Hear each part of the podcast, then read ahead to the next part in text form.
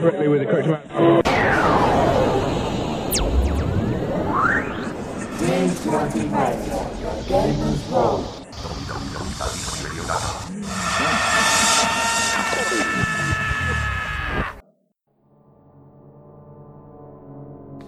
It is a center for higher learning. It is a place with centuries of secrets in its shadowed halls. This is where you have come to learn the mysteries of the cosmos. Welcome to the Miskatonic University Podcast.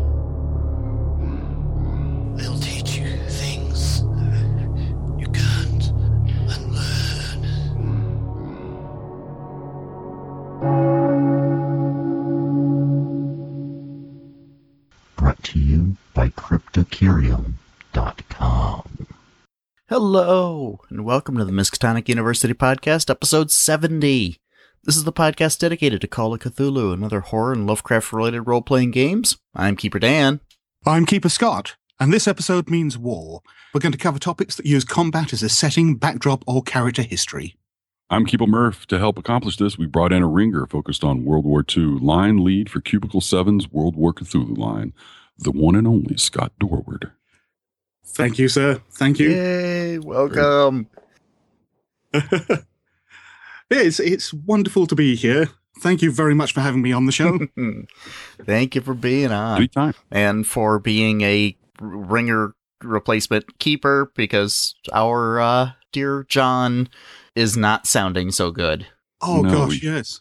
I, I, I hope he recovers soon. He sounded He terrible. when tried, spoke but it just did not work. So No. it is a mercy on Yeah, him and like on the a, uh, listeners that he is not currently on the show. He, Yeah, he, he, was- he, he was croaking and baying like a deep one. It was quite eerie. Yeah, yeah, he had that uh, that airy voice of a 90 year old throat cancer patient. It was right. Um, it, was, it sounded pretty yeah. terrible. Let's go into the campus crier.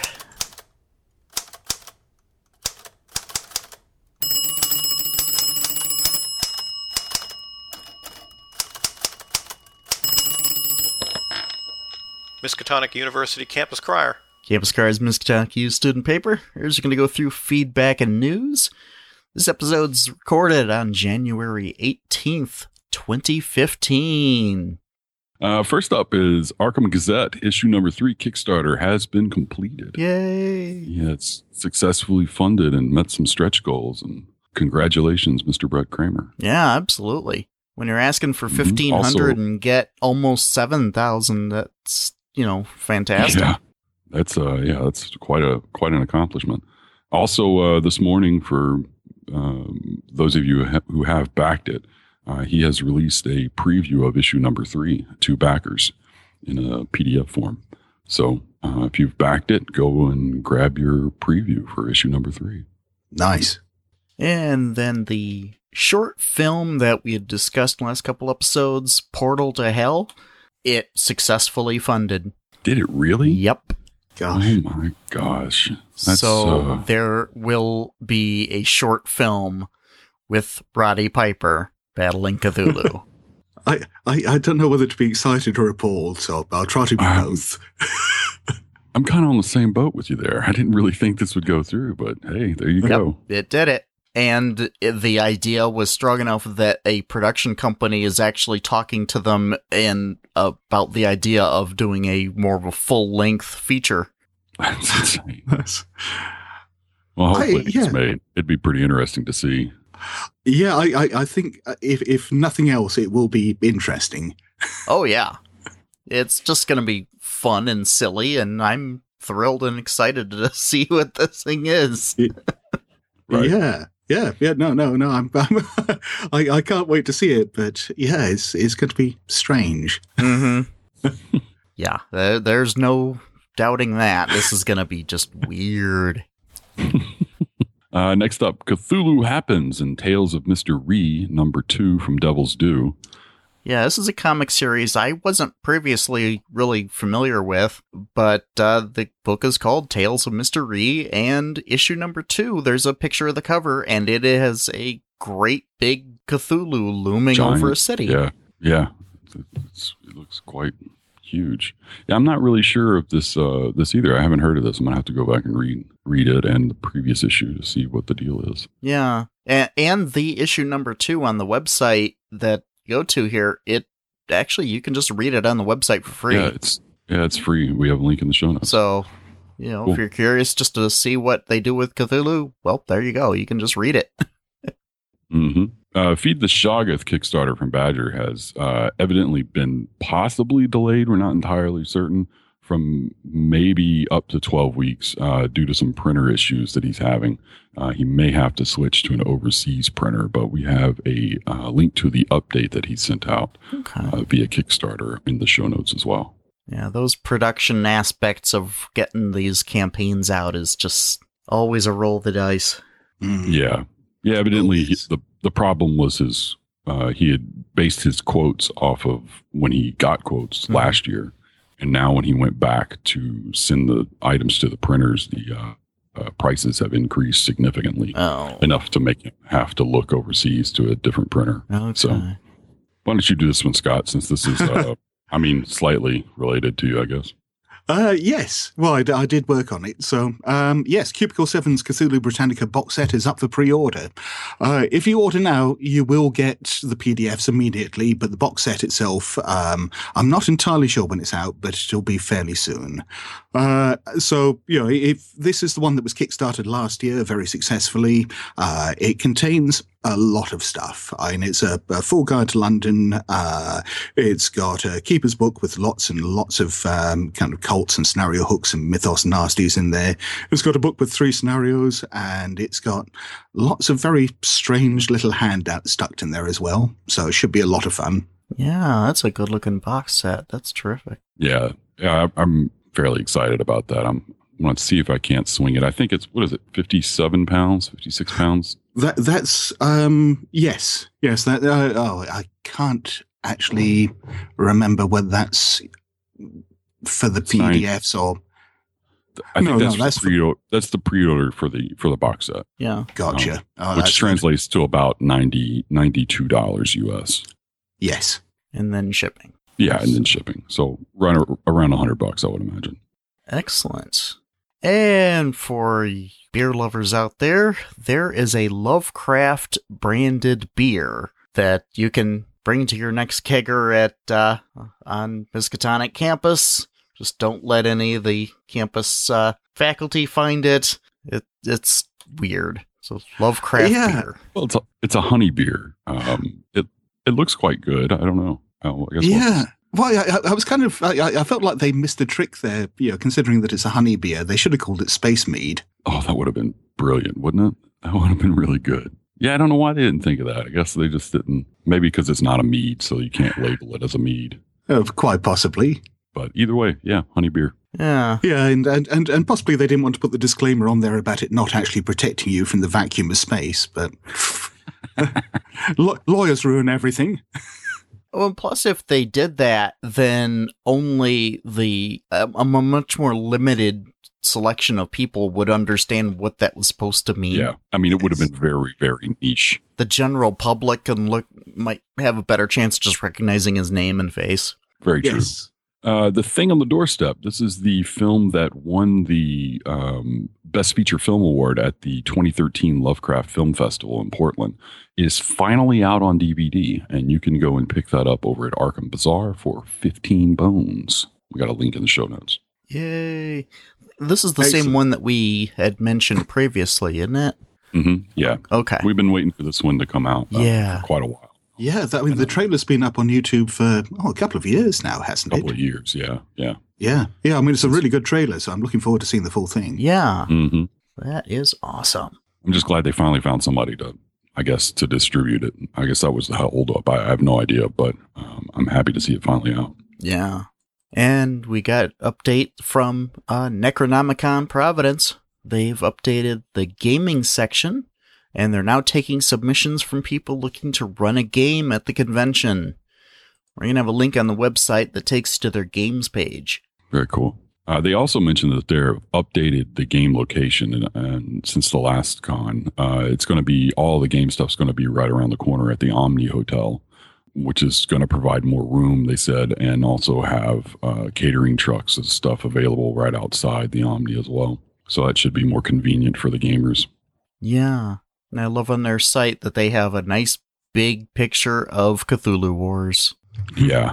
Awesome. Then a uh, cool thing that came out is that the website Diehard GameFAN they put out their 2014 Tabletop Gaming Awards, which is basically just you know the the crew of that site goes through and just kind of nominates Do- and They do a pretty good job of, of yeah, of they actually so they're to they're quite good at choosing things. yeah, without a doubt. and there's a number of mythos and Cthulhu related things in there that fit within our purview. Yeah. You know, first one is the best board slash card game went to the Doom that came to Atlantic City. Very cool. That's the one I haven't been able to run, to play yet. I really want to play that one and just haven't been able to get it.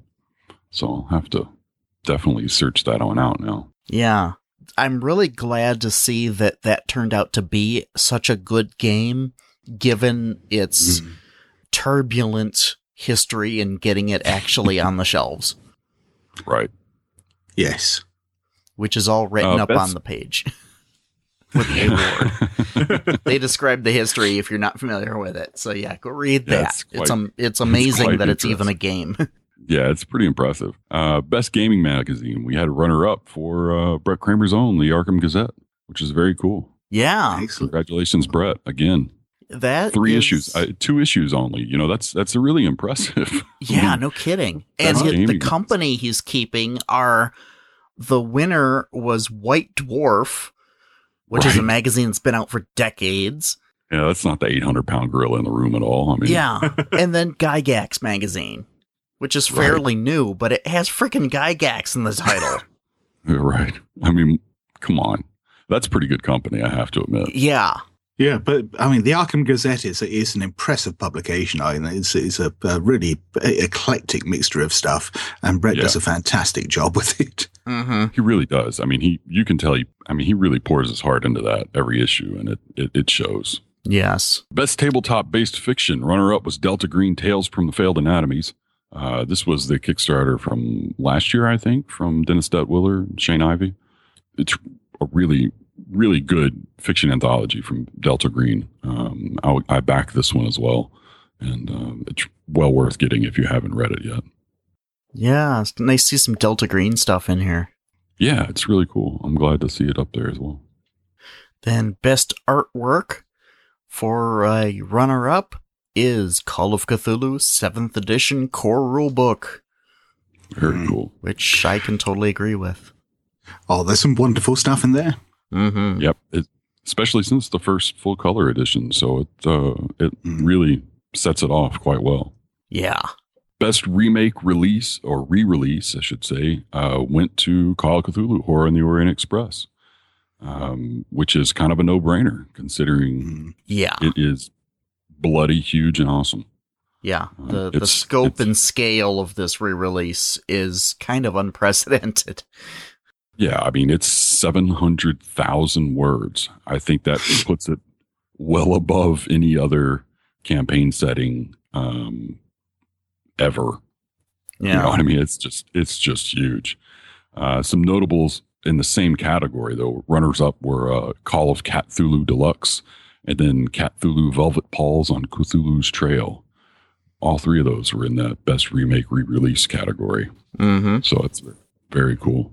Then best adventure or collection or campaign that went to Golden Goblins Tales of the Crescent City Adventures in Jazz Era New Orleans.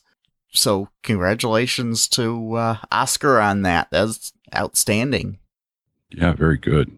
And that's one of those few ones where the um, last year's winner was his uh, uh, Islands of Ignorance, the third Cthulhu companion.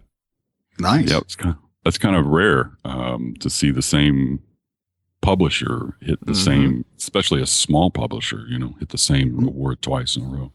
Yeah. He's on a roll. Yeah, it's yeah, yeah, he really is. Uh, just some other notes. I did get in the box set of Horror on the Orient Express. It's absolutely huge, uh, and it's Yeah. fantastically awesome. My sympathies Well, to your mail carrier. Well, it's, it's about it's about the same size as the actual train, isn't it? It is. It's very close. Um, it weighs almost as much as a Pullman car, so uh, it's quite it's quite impressive.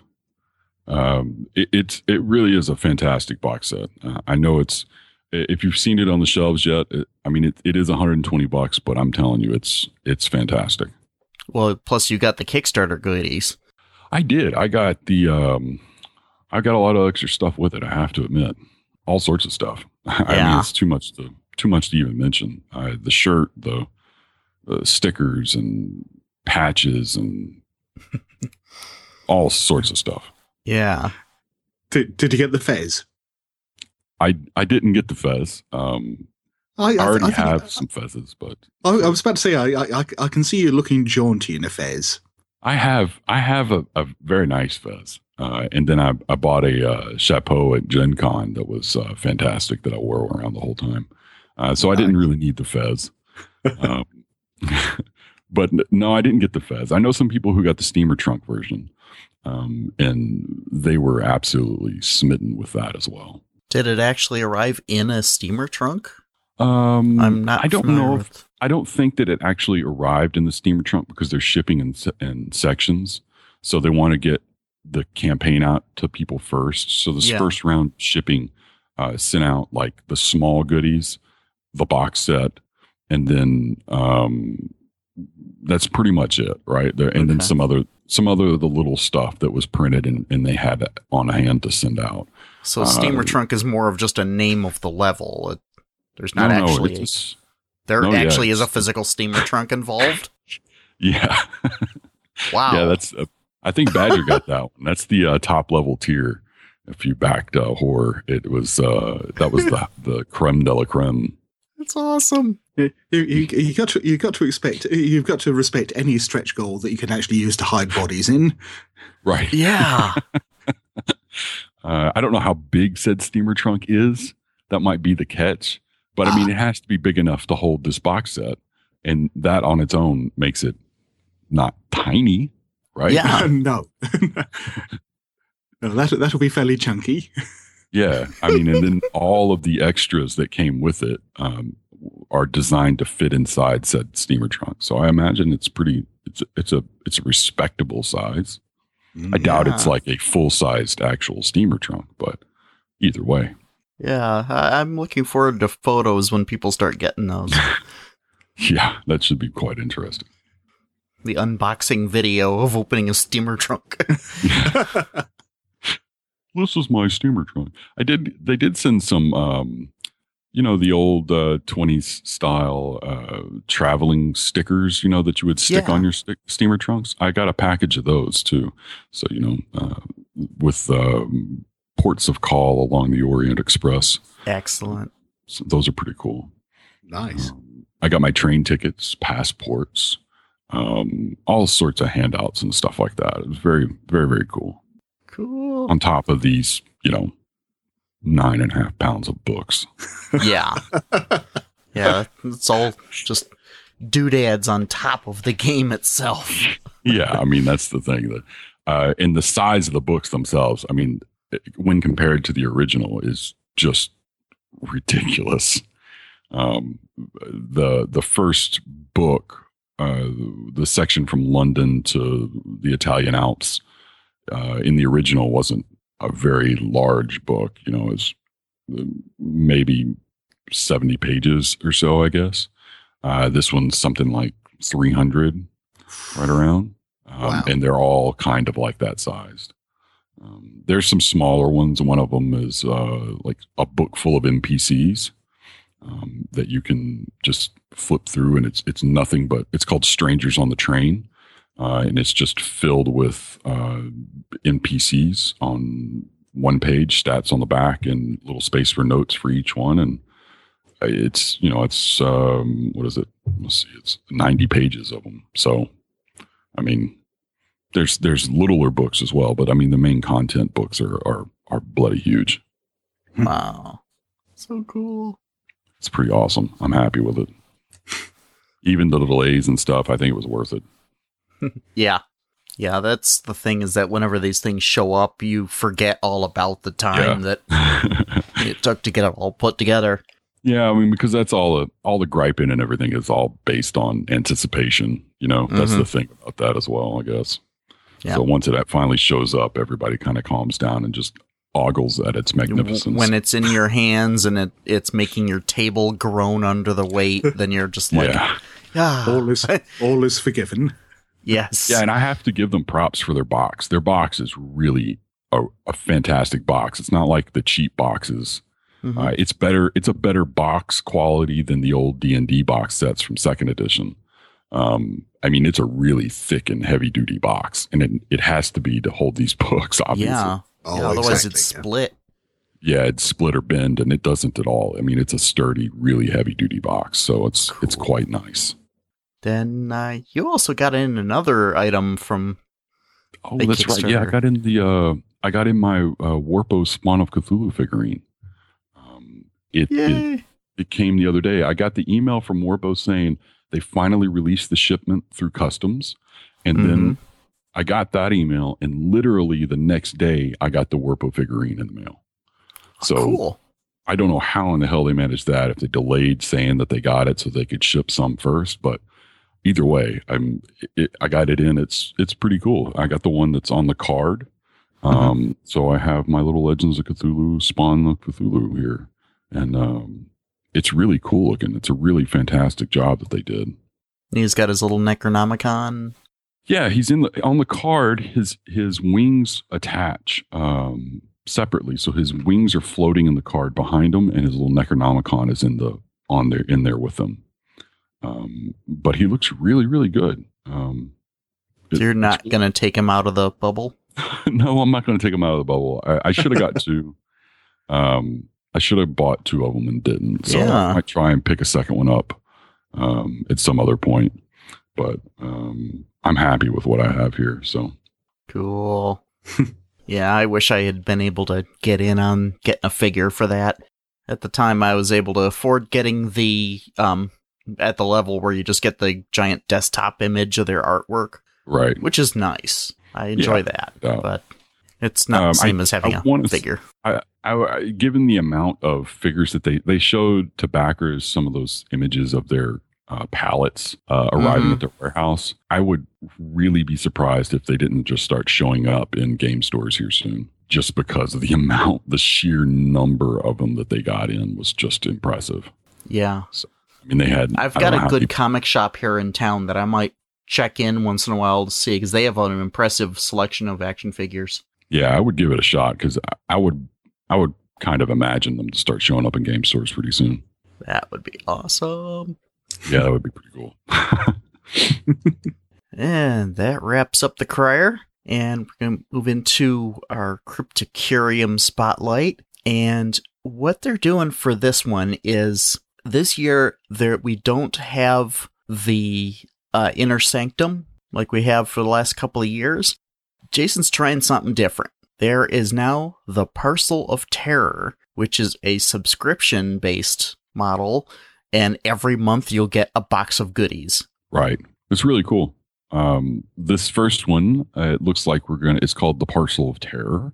You end Yep. up with a Cthulhu wall, a Cthulhu wall plaque, uh, a gummy alien egg, which I have to admit is the very first time since early, early on with Cryptocurium that he's offered uh, candies again. Yeah. because that was his his claim to fame early on was that he made chocolate Cthulhu's and whatnot. So he's got a gummy alien egg, uh, a Slenderman print, which actually looks pretty good. Um, a Jason Voorhees magnet, which is fantastic.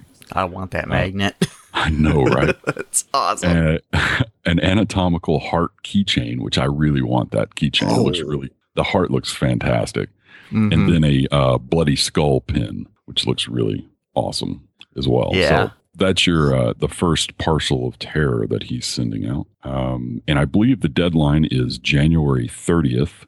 If you want to get in on this particular parcel of terror, uh, Yeah. and they're going to be um, thirty five dollars every month. So you get Mhm. 35 bucks and you get a big box full of goodies from Cryptocurium. Yep. And so that's, and being the one that I actually send out their email list. And so subscribe to the list because I'm trying to have some fun with my descriptions of things on there. The text for the middle of the month reminder, I focused on the Jason magnet and went into this thing of explaining how he's doing a public service by removing unfit childcare providers from the camp.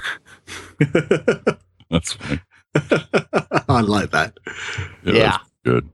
Uh, this is just very, very neat, and I hope this uh, subscription model works out really well. This is very much. There's other ones that do this kind of thing where it's a subscribe you and get a you get a box every month box of of stuff. stuff.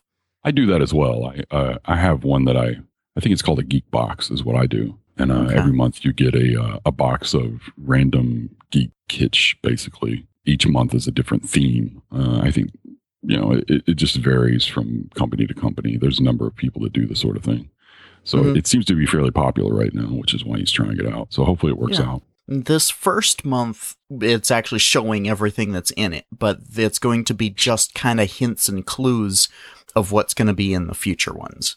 Right. but I think the standard is that there will be some sort of a candy item in there and some sort of Lovecraftian thing in there, and then something from like a slasher movie kind of character type thing. So those will be fairly reliably repeated in the months. Very cool. Mm. Maybe we'll see a Freddy Krueger hand next time or something. Yeah, Oh, And I wanted to point- pin or something. I don't know. yeah. And I wanted to point out that there are still Predator magnets left. Really? These haven't sold out quite as quickly as the aliens did. And so there are still Predator magnet sets. And these are just amazing. I've got the alien ones, and they're just gorgeous. Yeah, I didn't realize he still had Predator magnets. I thought that they uh, had sold out. To be honest with you, Yeah, I was kind of surprised at that too. I was expecting them to be gone, but when I looked at the page, nope, it's still got availability. So Please, Wow, please, tell, please. Oh, sorry. Pl- please tell me he's done one where it's actually made of frosted glass or plastic, so that it's it's the predator in stealth mode. oh, that would be fantastic, wouldn't it? Be the clear clear resin or something. That would be wonderful. oh yeah. Yeah, he actually does have a cloaked version that's coated with a transparent, translucent resin Oh nice. and glowing green eyes. right. Oh perfect, perfect.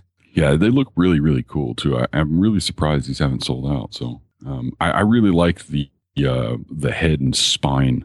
Um, is that the pin or the magnet? I think I guess they're all magnets. They're all magnets. Yeah, the so the, the trophies. head, yeah, the head and spine trophy magnet is really quite cool. it's really pretty awesome. J- j- just the kind of thing you want to put on the fridge to hold up your children's paintings from school. Exactly, exactly. Yeah. yeah, it matches perfect. You know. Yep. and they'll go well with the uh, the alien magnet set. right. You know, so with, With chest larval. burster kind of Yeah, exactly. crawling across the fridge. Well, you got to have it. You know. Absolutely. Thank you, Cryptocurium, for your sponsorship. Get out some paper and pencil. It's time for your second topic. Okay. And we're uh, going to have a full war themed episode for our topics here. And for the side, I was thinking it would be kind of cool to have a, a discussion about having player characters with experience as soldiers as part of their backstory. For 20s and 30s, this naturally fits in with uh, the Great War, and but almost any era you can have characters being veterans in one way or another. Yeah, without a doubt. And we've touched on, well, we haven't touched on this, but uh, the game system itself has touched on this because obviously the setting in general is, is set right after World War One. But a lot of people tend to kind of gloss over the the skill sets that many um, fighting men garnered while in service. Yeah, that, I mean, that's changed a bit with with seventh edition. Uh, not so much in the core rule book, but in the investigator handbook, uh, there's this whole uh, section of its experience packages now. So these are you know, things that your your character has been through, which has shaped him or her. Um, so you know, some of those may be that they've worked in the medical profession or organized crime, uh, or had a brush with the mythos. But one of them is that they've they've had military service, you know, in the classic era, particularly in the Great War. Um, and so, know, this, this, you know, does shape the character in, in certain key ways. Uh, they, they get more points, uh, to spend on their skills. Um, but they also, um, they're, also inured to certain kinds of sanity loss. So they don't take SAN loss from seeing dead bodies or, or gore or stuff like that because they've seen so much of it that they're hardened to it. On the other hand, you know, they, they might have some kind of PTSD or physical scars. Uh, so it all balances out a bit. Mm-hmm. Yeah, that makes sense. And that's similar to what um, Oscar had written in Islands of Ignorance. Uh, he had an article in there called Johnny Come Marching Home, uh, which gave you some mechanics uh, for sixth edition to play a military vet. And it had very similar lineup of things there, overall at least. Yeah, I really liked the thing that Oscar put together in Islands of Ignorance, where you've got skill packages that if they're an officer or just a soldier or a sailor, and it's like, okay, these are the kinds of things they would have likely learned while in service. Yeah, and there And was there's there was- disadvantages. Right, and there was something similar way back when when um, No Man's Land came out as well, where it was kind of built in where you could build your character for No Man's Land, uh, and then at the end, I want to say they had a little section on how you could continue to use that character past No Man's Land in a normal uh, setting campaign. So you know, in the in the late twenties as opposed to during the war itself, and that gave you some options for that as well, which were very similar Yeah. Yeah, and we're doing something vaguely similar. Um, there's a, a book that we've got coming out soon uh, from Cubicle 7 for World War Cthulhu, uh, which ties in with the Cthulhu uh, Britannica London box set uh, called World War Cthulhu London, which is all about playing on the home front during the Second World War in, in London itself. And there's certainly options in there for playing people who are involved with the military um, and, you know, who have certain skills, etc., that they've picked up, uh, which also may help with their investigations or you know the aspects of civilian life. Very cool. I really want to do a uh, a mythosy version of Foyle's War. I think that Oh, would be yes. a lot of fun. You know, that would be that would be a blast. Yeah, definitely. Well, but yeah, I mean, World World War Cthulhu London is the book for that. Then when it comes out, no, no, not that it's the same setting, but it's the same era. Yeah. Right, same era. Mm. That's what I'm looking for. Very cool. Yeah. And it's unfortunate that John's voice was the way it is because, well, he's a veteran, Ah, and uh, that would have been nice to have that kind of extra insight into, uh, you know, the type of training that you might go through for some of this. But, you know, so as somebody who only went through like three years of high school ROTC, I'm kind of limited on Not quite. I'm to bring to the table. Yeah that just different. taught me that I really probably shouldn't join the military. Okay. I know what you mean.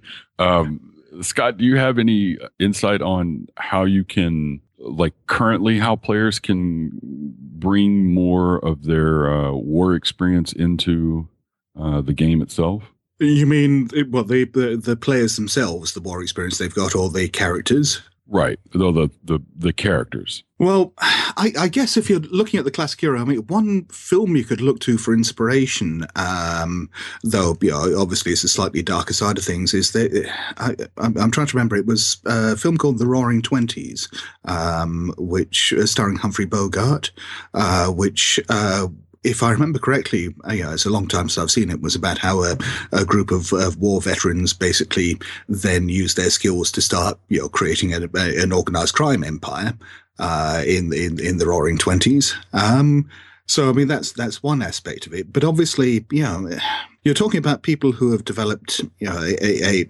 not only developed a lot of skills, but have seen a lot of things that you know ordinary people haven't seen in their lives, who have been hardened to a lot of things.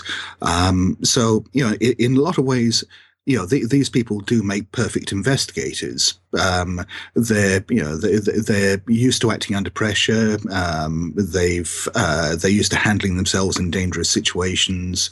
Uh, they've got, um, they, they, they've got the discipline to carry through with an investigation. Uh, and yeah, I, I think all of these aspects should certainly shape how the characters perceive threats from the mythos, uh, how they engage with them, um, and you know how they're how they're motivated uh, to actually do so. Yeah, that makes sense.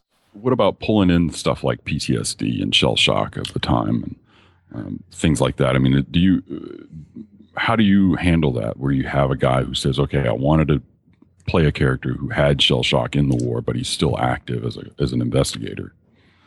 Well, I mean, the, the good thing about Call of Cthulhu as a system there is the fact that you've actually got the mechanics in place to do that anyway. So you can do that by giving them particular, you know, phobias or, or mental illnesses, you know, uh, treating it perhaps even as a form of indefinite insanity. Uh, and then, you know, that, that, that will make them more, um, susceptible to certain triggers. So, you know, d- depending on what happened to the character, it could be that they're going to be absolutely fine in most investigative situations. But if there's any, you know, loud explosions, they start playing around with dynamite or something like that, that's going to trigger some fairly horrible flashbacks. In which case, oh, you can use that, you, you can use the, the existing insanity rules in Call of Cthulhu, the, the delusions, etc., for, you know, putting them through a, a sort of bout of insanity as a result of that. Right. Yeah, you just kind of work out as a player and keeper. I'm thinking for certain types of loud noises, you'll just have it as an understanding of, well, those are going to trigger a SAN roll. Yeah. Yeah. Or and it, it to see whether or not they react. It doesn't also have to be just loud. It could be confined spaces, you know, well, reminding them of trenches or something of that nature. Yeah, to figure out together what triggers are going to be expected to uh, have this additional roll. Also, um, some things that might be a little, well, I guess a little more rare, I would say, maybe would be uh, almost like a fog phobia. You know, maybe they got mm. caught in a gas attack or something of that nature, and so now they mm. they have to roll a, a, SAN whenever they hit. You know, whenever the fog rolls in in London or something. You know, it's thick as pea soup, and they just uh, go a little crazy thinking of mustard gas or something. Or, or, alternatively, I mean, that could actually play into delusions. If someone is already having an existing bout of uh, insanity, oh, uh, then then you could sort of you know, throw in something along the lines of, you know, is is that chlorine gas you smell or something like that, and you know, just right. just watch the character freak out. Mm-hmm. That's a good point. I like that. Yeah, it's there. There are a lot of ways to make it into it rather than just being a couple of lines on the character sheet to make it a part of the personality of the character. Yeah, and I think that in and we've mentioned this before on this show that I, I think when people say that he was a war vet, we can just write that down, add a couple of skills that allows us to normally not have, and then kind of gloss over it. And I, I think we kind of miss the boat on that, and tip, typically mm. as players. Oh yeah, because it, yeah, it, I mean, it, really opens up just a, a huge amount of possibilities for you as a as a player character to explore. Well, well, uh, uh, I mean, it's not just that, but I mean, if you think about the character in terms of a person, I mean, this is going to be one of the defining things of their life. Yeah, uh, exactly. yeah, yeah. They, they, this they, they've they've been through something you know intense, traumatizing, but that has probably you know shaped them in positive ways as well. You know, changed entirely who they are as a human being. Right yeah, many times, you know, you would end up with a guy who went in as a as a scrawny little nobody and comes out as a scrawny little psychopath. You know what I mean? There's no way of knowing what, what you'll end up as. So, I mean, it, it really is a, a, defining moment in their lives. So to kind of gloss over it with just a line or two on the character sheet is, is just not doing it justice. Well, oh, yeah, I mean that's that's another aspect. I you know, I, I, I don't know how much this applies to you know real veterans in the period, but it's certainly something that comes out in the fiction. Oh, yeah. Uh, which is you know uh, people who you know have had that crucible of uh, of war uh, have come out into civilian life and are, are un, unable to cope with you know the kind of mundanity of it.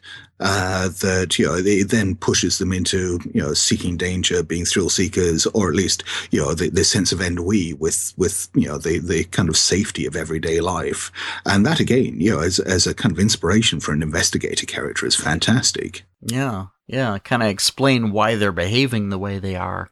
Yeah. You know, they're trying to get some of that adrenaline rush back from the war. Right. And it also makes it a lot easier to explain why in the world they would be mixed up in any mythosy thing in general, you know? Because, I mean, just normal people tend to avoid, you know, the mythos whenever they encounter it. But these people might Yeah, have more of a reason to, uh, to kind of hit it and run, you know what I mean? Or, Yeah. or run to it as opposed to away from it. Yeah, it could be a sense of, of duty. It could be a sense of heroism, or it could be, you know, uh, something a bit more dark and self-destructive. Right. Yeah. That's good ideas, though. I like that. yeah.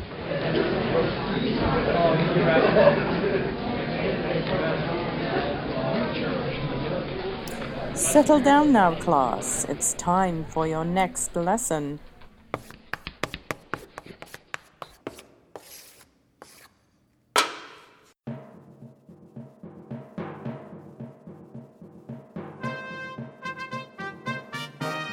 And now a topic submitted by an MU podcast sponsor.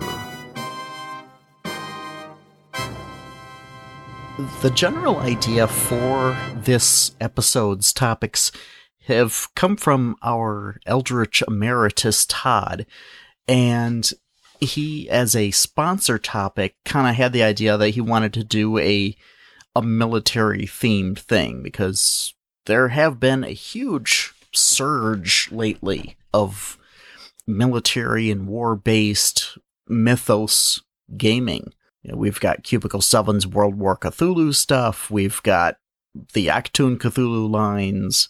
Uh, let's see. Press has a Soldiers of Pen and Ink for Trail of Cthulhu. Yep. We no have No Man's Land. yeah, No Man's Land and Shadows of War from Chaosium. Yeah. And so he was just kind of wanting to wanting us to touch on in general war gaming stuff because it is one of those things that is kind of glossed over as just being a, a piece of character history that never comes up. So we brought in somebody who's very familiar with the idea of having a war set theme for uh, Mythos gaming. I, I'll, I'll see what I can do. um, well, yeah, I, I saw the, uh, the the full email that Todd sent, and he, he makes a very interesting point in there, which I think is you know the the, the first uh, and possibly most important thing uh, about using war as a setting in Call of Cthulhu or or in any game, which is he talks about the fact that you know war represents a breakdown of social structures, uh, is is a complete break from the the, the normal kind of strictures of uh, a lot of you know particularly Call of Cthulhu gaming, but at the same time adding a whole load of additional strictures in because you know you're in a dangerous situation. There's a chain of command, etc. And yeah, I, I I think that that's what one of the things that makes for war as a fascinating background for Call of Cthulhu. Yeah, it, it gives such a nice, easy toehold for something very sinister to get into a society and Yep. and get rooted. not only that, but something else that I had just realized is that a lot of times we tend to gloss over the demography, you know, the demographics of the home front, uh, especially England uh, during the time of the Great War, where virtually every able-bodied man was gone. You know, and so you're left with an entire country of the elderly women and children, and that's it. There was virtually no men, and so that that kind of gets left, and and it's something to really think about whenever you're uh, running a, a game in that time period during the Great War in the you know in the home front and whatever whatever country you might be in because it was virtually the same in all of Europe. You know, everyone's on the front and not many are anywhere else. Yeah, I, and uh, you know, obviously, you know, where you're dealing with just the the normal menaces that you see in a, a Call of Cthulhu game. Uh, so, you know, a, a group of civilians on the home front dealing with, you know, I mean, let's let's just say a ghoul infestation or something like that. Then, yeah, they, they're suddenly going to become potentially a lot more vulnerable. I like the idea of having a just a short scenario set during the war that the characters all have to be women or like disabled or older men or children. Yeah. or Yeah. or you could have the uh, those those uh, those few men who who refused to serve and were uh, virtually hated and and uh, hunted down by everyone in their communities Oh, at yes. the time. Um, you know that's another option. You know, if you did not go to the war, you were pretty much vilified wherever you lived for obvious reasons. I mean, you know, Mm-hmm. why should they be out of it while everyone else is dying? Especially in England, I think that's might have been where it was worse than anywhere else. Yeah.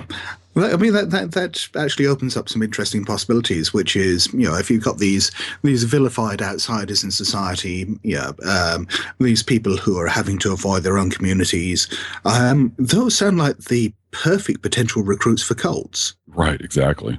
Yeah Well, yeah. we, I- we all know there's a very thin line between cultists and investigators anyway, so oh yes. I mean, could swing either way there. But yeah, I like that idea of, of being able to, it, it just possibly even opens up the background info for it, you know, to say, why, well, why did he turn bad? Well, because he was completely vilified for no real good reason other than the fact that he didn't go to the war for whatever reason.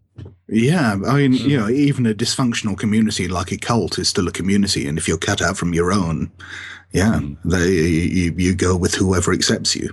Yeah, I like that a lot. The idea of even just the idea of fleshing out who would normally be your antagonist is kind of an unusual idea. That it's wonderful. Yeah. You don't see that very often. And the, the the other thing along those lines that occurs to me is where you've got these you know strange little communities like Innsmouth uh, or uh, you know any, any, anywhere where the people may be something other than human uh, or where there's some kind of you know strange mythos related degeneration. There may be a lot of these people who you know are then considered unfit or unsuitable for the military because of the you know the deformities and the strangeness that that brings. So you you could end up in the opposition where these these isolated communities that are are shunned by their their neighbours, where you know they're persecuted, etc., suddenly get a chance to rise to prominence because all the people who'd normally keep them in check aren't there anymore. Yeah. Yeah, it's a very good point. Yeah, they're they're kind of allowed to kind of have free reign on whatever they want to do. Yeah, and then considering that the neighboring towns and whatnot that they're plaguing is is filled with the elderly and and children and women at this time period at least there's you know it would be a good a good spot for maybe some uh, empowerment of women things to step up and um, for this time Yeah, frame that's a very rare thing but that would uh, that would allow for some very interesting gaming as well Yeah, I mean, certainly I've, I've been researching a lot of stuff, uh, you know, the Second World War home front, and um, I, that that that was a real watershed in terms of uh, the role of women in society. I mean, not just that, but you know, they, it, broke down a lot of barriers in terms of class and race and so on. But uh, particularly, you know, when it came to uh, you know the, women being in stronger, more responsible positions, even military positions, I you know, uh, yeah, go, go, going back to my my particular area of interest, you know, the the special operations executive in the Second World War, you, uh, I think,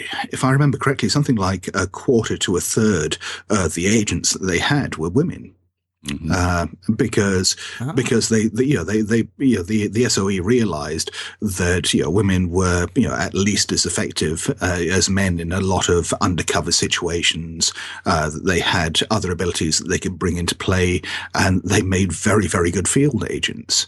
Um well they could get a lot of places that men were just not able to get That's where- right. where Yeah, or they were just ignored, Right. overlooked, underestimated. exactly Yeah, that's a very good point. Now let's move from the home front then to, um, I guess, an actual front line itself, uh, and we'll use the Great War, I suppose, as our our um, our setting of choice for this, just because that would tend to be what most people are going to put it under, except well, except for Well, well, well I don't know, yeah, everything. Except for all the all products, the products that that are are now hitting World the War II. shelves. That's a good point. Yeah. So Yeah. let's do World War II then, because that would Oh. be that would be in line with what everything else is uh, coming out for. So Achtung and World War Cthulhu. So Sure. Um, well, so- j- j- just to get a quick plug in there, though, because yeah, I, I, I'd be irresponsible not to do that. We we are going to be bringing out Yeah. a World War One core book some point in the next year, I believe. So, uh, yeah, if if if you want to Excellent. if you want to extend uh, the World War Cthulhu stuff to the First World War, yes, we're, we're providing the support for that soon. Oh, that's awesome. I'm gonna have to grab that then. I really like the Great War, and I, I'm really excited to hear that you're gonna come out with a product for uh, World War One. That'll be f- Oh, fantastic. we, we're, we're, we're extending World War Cthulhu all over the place at the moment. Um, we we put out some announcements at Dragonmeet, uh, so uh, we're also going to be uh, doing a Cold War book soon. oh wow, that'll be fun. Yeah, that, That's yeah, that's gonna be fascinating. yeah, I'm I'm really looking forward to getting involved in that. Yeah, that should be a lot of fun. Yeah, so oh, let's yes. get back to let's go to the front in uh, World War II then. Um, Yes. How can how can players bring the mythos to the front without destroying uh, or creating a complete alternate history to make the keeper's job even more horrifying? Um, I mean, is there easy ways to do this uh, without just completely blowing history apart and having you know to rewrite history as a keeper? I, well, I think so. I, I, I don't see that there necessarily has to be any difference in this respect between um, an ordinary Call of Cthulhu game and a war-based one, uh, because you know that that that thing about changing history uh, is always a risk in any standard Call of Cthulhu game. Uh, you know, if you're in a big city and um, one of the players decides to solve the problem there by calling Cthulhu, well, history's just changed.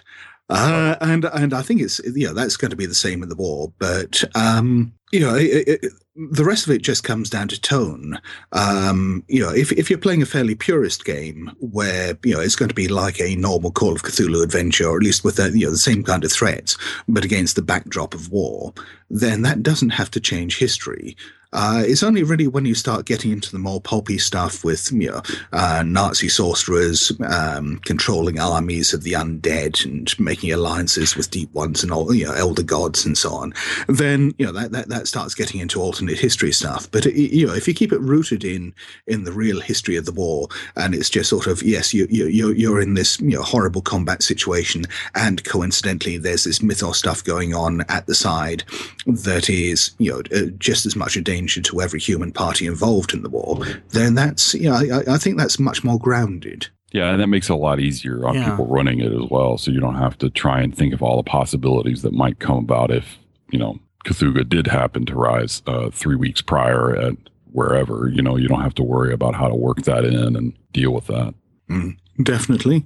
But yes, yeah, I, I think the big part of this is deciding as a group, deciding as a keeper, you know, whether you are going to try to you know, play a game, you know, like a normal Call of Cthulhu game that stays within the strictures of history, or whether you are happy just going off piste like that. Uh, I mean, you know, if, you are, there's there's nothing wrong with that. But you know, you, I, th- I think you have to be prepared for it being that kind of alternate history game. Yeah, yeah. The the the more integrated you try and make the mundane real world uh threats if you integrate that with the mythos stuff the more you do that the more off center the the stronger the pulp it's going to wind up being that kind of thing is going to happen Yeah. you know that's where you get Achtung's line which Right. is fun i love pulp where they had minis of deep ones wearing, you know, ripped up Nazi uniforms and stuff. Right. That's that's hilarious and fun. But it's definitely alternate history and much more of a, you know, just smiley, fun, let's just mow them down with Tommy guns. Absolutely. The, I, I guess the only thing, I mean, particularly when it comes to the the Second World War and you know the Nazis and so on, is I, I think there's a very fine line to be walked there. I mean, the, the Nazis were into all sorts of weird stuff, you know, as um, in, in terms of the occult and so on. But I think that actually influenced what they did a lot less than you know, some people uh, would, would think. Um, but what you know, it- certainly, you know, in the games that I'm involved in, what I'm very cautious of is the fact that by introducing mythos elements, particularly into the Nazi side of things, that it, it almost provides um, an excuse for some very, very human evils uh, of the 20th century. And, you know, uh, personally, you know, I, I, I, find that a bit uncomfortable if it goes too far in that direction. You know, I, I, I don't, you know, I, I, I want to almost as if you're being about apologetic towards It- the Nazis by giving them this mythos out as to why they acted the way they acted. Yeah, exactly. Yeah, they they only did all those horrible mm-hmm. things because Nyarlathotep made them do it. Yeah, it's it's not, yeah, it's yeah that that's that's an awkward place to go to, and I don't th- yeah I don't think too many games you know make that mistake. But yeah, personally, you know, if I were involved in a game that were heading that direction, I'd I'd find it very uncomfortable. Mm-hmm. Yeah, th- it brings up another another good point as to where um, you know you have in a more realistic setting you know you have the normal conflict between the allies and the axis powers uh, and they're still being as horribly atrocious as they really were anyway but then you can have this third you know party of mythos just completely indifferent for instance w- what comes to mind is um, color out of space you know where um, in in particularly the movie um, Die Farbe, right? Oh yes, Uh, where it's set in Germany, and that brings back, you know, he's a German soldier returning home, and you know, and then the issues hit with the the farmland and what. But you could also have the whole issue surrounded or just prior to him returning home in that same setting where you know the battle is raging and and all the stuff's going on. And then there's the color that comes out of the well in order to try and protect itself because now it's got all these this wonderful fodder around that it can play with. So i mean it you don't have to have the mythos tied to one side or the other. It, it can be completely tertiary in this in that sense. Yeah. And I would think that would be more of the norm. i would think so yeah That it would be completely indifferent to whatever, you know, pointless political sides the humans are doing. Right. Yeah, I mean, there, there may still be scope for you know certain people involved in you know uh, any any faction uh, to you know, have uncovered the mythos and be heading in a cultist direction and so on. But you know that that that is still um, somewhat orthogonal to the actual conflict, and that that that's you know the same way as you'd get a, a cultist coming up in an ordinary Call of Cthulhu game. The fact that they're a member of the military or uh, you know, or, or the secret police or something like that uh, doesn't shape the overall policy of the war. Yeah. Uh, another another another thing to think about would be the issue of, um, for instance, like the um, purported, I guess, World War One uh, Christmas Day truce uh, football match or soccer match um, between the Germans and the British forces, where they Mm. kind of were kind of sick of the trench life there, and they wanted a break, and they kind of went against uh, both sides uh, ruling parties there, and, and, and had a, a little Played football in no man's land. Yeah. played football in no man's land. Well, whether or not that actually happened, people have brought up, you know, whether it could have happened or not. But but it brings up the idea of having both sides uh, temporarily put aside their differences in order to fight something that's wholly um, evil. In other words, another mythos threat. Um, so that that brings in another option where you can have players from both sides, and then you'll have that that conflict in the group, which is sometimes fun to have.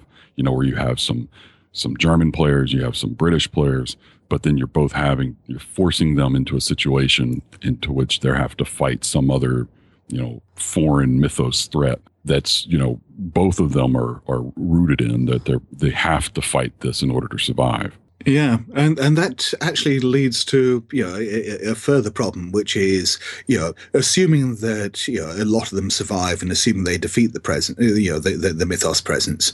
What happens at the end of that scenario? Oh well, the, the easy answer is that they go back to their own sides and they end up killing each other in the no man's land. I mean, that's, Yeah. that's what. I mean, that's what happens. That's that's the that's a one shot for you. You know what I mean? Yeah. Because you, you're not able to bring that past anything further than that. No, I absolutely not. But I, no, I was thinking in terms of you know potentially that final scene where you know they they're standing around with the bodies of all these dead ghouls or whatever. Oh, you know, all of them with the guns oh, well, the out, and it's yeah. yeah, yeah, it's sort of oh, what what do we do now? yeah. Well, I don't know. Maybe it's up to the players. Hopefully, they would uh, they would go back to their respective sides and uh, kill each other another day. But they might just have it out right there, knowing players. Yeah. yes, kind of yeah. hard to say. No, no, I, can- I, I can see that being a tense, tensed game. Yeah. I tend to like that though, where you have that sort of uh, intergroup conflict as well as, um, or at least having some part of the group. Um, uh, it might work out better as opposed to having both sides being definitively one side or the other. To have maybe one side be British and then the a couple of players be what they think would be French resistance fighters, but instead they're actually working for uh, the Germans, possibly, so that they can't tell, but they're civilians, right? So they're not in uniform, and, and they're just telling them that they're um, French resistance, where in fact they're working for the, the Germans. Um, that might work out a little bit better because it gives the option of of easily walking away without having to worry about it. Of course, it also gives the option of the uh, resistance fighters shooting the British soldiers in the back, but you know, that's all. I guess that's always an option when you're playing something that of that nature. Yeah, and I, I, I think that you know as well. But one, one other cool thing, um, or one other very useful thing about um, setting a, a, game in, in the board like this is that um, it provides potentially a, a, sort of mission structure and a reason for cohesion that is sometimes missing from normal Call of Cthulhu. Your characters got a reason to work together. They've got particular threats which they've got to neutralize that they know about. You know, in the case of you know certainly a game like uh, World War Cthulhu or any other game where you know as soldiers you're actively being sent against a mythos threat. You, have got a, a, a briefing. You've got a particular goal related to the mythos that you've got to achieve as well. Uh, but you've got agency in how you do it. Uh, so, you know, I, I think, you know, certainly not so much these days, but in a lot of Call of Cthulhu games that I ran, you know, donkeys years ago, that I sometimes floundered with, uh, you know, the, the, the reasons for all these characters working together, why they then pick up and and you know, work against a new threat and so on, and it was sometimes very artificial. Uh, but but you know, the, I think the the sort of military setting for it actually cuts through all that so nicely. Yeah. Also, a, a thing to realize there is that you know when you have a squad based um, group, you know you have definable roles, uh, yes. which makes it easier. So you have you know a machine gunner, and he's the guy with the heavy machinery. You might have a demolitions expert. You have a guy whose main task is first aid. You know what I mean? So he has a really good first aid um, you've got a definable leader. You know, this is the group leader. You know what I mean? And so you have these guys who have very definitive skill sets within the group as opposed to a complete, you know, random mix of stuff that you've been thrown together. Another aspect of the same thing you were mentioning there, Scott, is that as opposed to just having the agency, you have resources which are not available to normal players outside the time of war. Yes. Uh, where you can request items that are wholly unallowed or disallowed in a normal Call of Cthulhu game, you know? Um, yes. such as wandering around with a backpack full of plastic explosives. Yeah. Yeah. Or, or the ability to at least call mm. in an mm-hmm. artillery or an airstrike. You know, I mean, that's, that changes things quite significantly um, when you can call on the radio and, and able to pull in an artillery strike to a certain area. But I mean, that all, told though, I mean, that all of that comes back to that. It's completely unable to do that without being part of some very, very large, well funded groups, you know, that has the ability to train and uh, provide resources and provide instruction and direction uh, towards a certain target. And then you're not going to get that outside of a war setting, or at least outside of a military setting, um, or possibly even um, not just military, but also, uh, for instance, the Secret Service or SOE or something of that nature. Yes. Yeah, and and even if the group isn't uh, focused on trying to deal with mythos threats, maybe if you know if this is just a uh, a squad of soldiers who've never even encountered any uh, the, the, mythos before, and this is their first brush with it, the fact that you've still got that cohesion, you've still got those roles, you've still got that re- those resources, again makes them you know a near ideal investigator group. Right. It, it's really hard to to go against that as a you, it's really hard to find a better group to throw together against the mythos threat than just a, a random band of soldiers. You know what I mean? Because they're already yeah. battle hardened typically. Even if they're not, they're well trained enough to get there pretty quick. Um, and then they have the the firepower and the the know how and the resources in order to make some serious dents in a mythos problem. But on the flip side, they've also got to deal with a lot of problems that ordinary investigator groups wouldn't have to deal with. You know, like the fact that they're in the middle of a war. Yeah, I mean that's a, that's a pretty big one. Um, but you know, th- th- there's a lot of resources that you know investigator groups might uh, take for granted.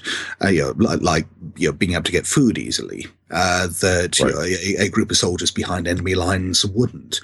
Um, you know, they they might be trying to dodge enemy forces. They might be trying to dodge the secret police, uh, counterintelligence, um, and you know that, that that could be just as much of a danger, if not more of a danger to them than anything the mythos could throw at them. Also, you could go completely internal. You know that their their troubles could be you know internally based to the group that they belong to. So they could they could have a, an actual CO or or a um, officers who just have no idea what's going on, uh, which was Oh, yeah. and then wants them to do one thing when everyone knows that they should be doing another, and they can't. You know, they have no option but to do it the way that they want it done. Yeah, in the Uh, First World War, that could have fairly serious consequences because Right. you know if, if you do have that CO who's telling you, you know, that that you know this is your mission, this is what you're supposed to do, you realise there's a mythos threat you've got to you've got to deal with. Uh, do you risk potentially you know becoming a deserter and facing a firing squad in order to do the right thing? Yeah, because they're notoriously not going to give you much leeway there. You know, No. if you if you if you tend to uh, desert your post while you should be doing something else, I mean, even if you did something good, you're still going to be tried as a deserter and and put up for a court martial. Yeah, which you know in the Great War had you know fairly horrific consequences. Yeah, typically you were shot on Yeah. spot. so exactly. um, there wasn't much uh, leeway given, and if you were unlucky enough to be a Russian in the Second World War, then you know you were shot anyway. It didn't seem Yes. that was their that was their favorite modus operandi of of uh, inspiring the troops and whatnot. Um, you know, they had the Well- commissar there to uh, to make sure anyone who turned around would get shot and uh, moving forward. You know what I mean? So I, I mean, as far as motivators go, not getting shot is a pretty powerful one. yeah, yeah. That's a. Of course, it's it's the lesser of two evils. Do you want to be shot uh, running towards your own side, or do you want to get shot running away from your own side? So it's not. There's not a whole lot of difference there in some cases. No. I had just recently re-listened to your latest episode of uh, Good Friends of Jackson Elias, where you went over the, all the details for uh, World War Cthulhu, and I have to say, I was completely unfamiliar with SOE previously, but it almost sounds like it was made for Oh yes. yeah. that is just amazing. As you're going into this, I'm like, wow, that I have to Yeah, admit, the Brits were just fantastic. this was yeah, they were fantastic in coming up with some great uh, stuff during the First World War, especially and during the Second World War, especially. Their their uh, intelligence units were, were were spot on crazy, and uh, Yeah, you I- some really interesting stuff out of them. Well, I, I, I think the British have always, you know, had this this veneer of being, you know, very polite and very proper. But underneath, you know, once you scratch the surface, then, you know, I I, I, I love the fact that, you know, the, the, the nickname of SOE was the Ministry of of, of Ungentlemanly Warfare. Right. That, you know, it, it- it's the idea of, oh, fantastic, you know, this is where we get to take the gloves off. This is where we get to indulge, you know, all our, uh, you know, more mischievous and murderous aspects, uh, and, um, you know, come up with some really quite horrifying stuff sometimes. Right. Mm-hmm. You can almost see a, a you know a, um, a lord uh, sitting around his uh, tea set, uh, sipping his tea with his finger out and uh, contemplating how they should uh, try out the new torture techniques. You know, uh, it's it's it's quite surreal in some cases when you think of the people involved and then the things that they were able to accomplish and come up with. Uh, and also, you know, sort of the the, the veneer of, uh, you know, as I said, re- respectability and properness that that disguises all that. And there's, um, I, I it's, it's probably a story you've heard. There's a, there's a story I've read online a while back. Um, I, Christopher Lee uh, was involved in special operations during the Second World War, um, and uh, apparently, the, the, the, during the filming of uh, the Lord of the Rings films, there was some discussion between him and Peter Jackson um, about uh, you know, how quickly someone would be silenced if they were stabbed in the back, and you know, uh, Peter Jackson was giving Christopher Lee some directions questions about this, and he said, yeah, he basically said, "Look, yeah, I don't have to imagine this. I've done this." Uh, you know, the, the, the, the proper Wow. techniques for silencing someone by getting up behind them, stabbing the back, and collapsing their lungs before they can scream. You gotta love Christopher Lee, though. Uh, I didn't know he. Yeah, Christopher Lee. Listen, did Christopher Lee's a that. badass. I'm just gonna say it now. The guy is, is. amazing. Um, I, ha- I have to admit, my favorite. There's an outtake from filming the. Um, I think the first, uh, the first uh, Fellowship of the Ring, right, uh, where Christopher Lee is in full garb as Saruman, and he's trying to walk up the stairs in his in his. I can't think of a name. My God, it just went blank. Um, in the Black Tower, whatever the hell that thing was called. I can't. Thank you. whenever he's trying to walk up the little stairs and he keeps tripping over his robe in the stairs and finally he just kind of gives up and throws his hands out and goes i just i just can't walk up these fucking stairs. It's great. I mean he just completely loses it and kind of walks off but i mean it's it's fantastic. Uh, no christopher lee is a complete and utter badass in my terms uh, Oh, i really enjoy him. Yeah, he's one of my heroes. So, so he was actually SOE or a slightly I different. Don't know. I mean, the- i'm he pretty sure he was soe actually Well, yeah, I mean, he hasn't confirmed that. He's never confirmed. I mean, uh, he was involved with you know some kind of commando activities during the war, but I don't think he's ever been open about who precisely he worked for. Okay.